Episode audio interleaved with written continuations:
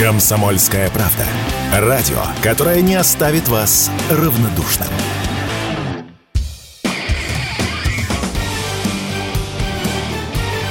Говорит полковник. Нет вопроса, на который не знает ответа Виктор Баранец.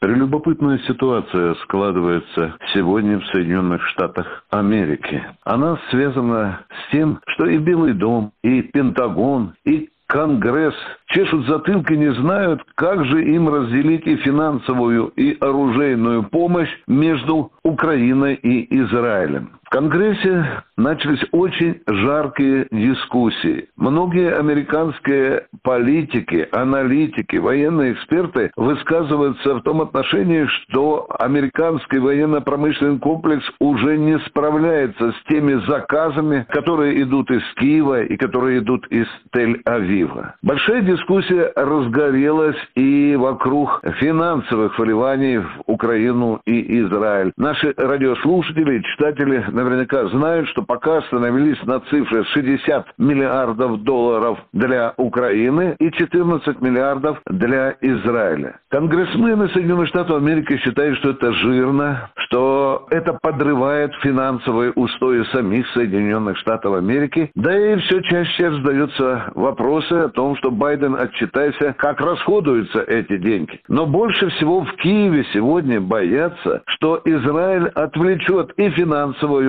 и оружейную помощь Соединенных Штатов Украине. Я обратил внимание на высказывание одного из уважаемых американских экспертов, это Митью Креник, который с небывалой прямотой, обращаясь к Белому дому, сказал, что же вы делаете? У вас уже приходит к катастрофическому положению безопасности Соединенных Штатов Америки, уже дошло дело до того, что американцы решили совмещать ежика э, с мотоциклом. Американцы додумались до того, чтобы брать старые советские системы ПВО, например, которые когда-то были на вооружении армии Варшавского договора, совмещать их с американскими и вот такое уродливое оружие, скажем так, передавать украинцам. Украинцев это не вызывает горячих аплодисментов. В американском обществе раздается таких, скажем так, оппозиционных призывов к тому, что если Байден и дальше будет продолжать гнуть эту линию,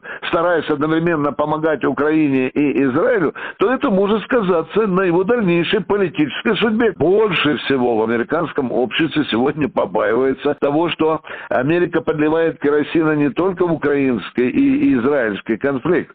Если вдруг вспыхнет на Тайване, это получится, что Соединенные Штаты Америки будут вынуждены работать сразу на три фронта. Пупок не развяжется, спрашивает один из американских аналитиков. Вот в такой сегодня ситуации находятся и Белый дом, и Пентагон, и Конгресс. Идут очень горячие споры, свары, взаимные обвинения. Ну, я бы, конечно, полукавил перед вами, не сказал, что это, в общем-то, нам играет на руку. Пусть американские американская финансовая казна, пусть опустошаются американские арсеналы. Они сделали сами такой выбор, они сами себя загнали вот в такую финансово-оружейную ловушку, ну а теперь с большим трудом пытаются выкрутиться. Вот получится ли, вот здесь большой вопрос. Виктор Баранец, радио «Комсомольская правда», Москва.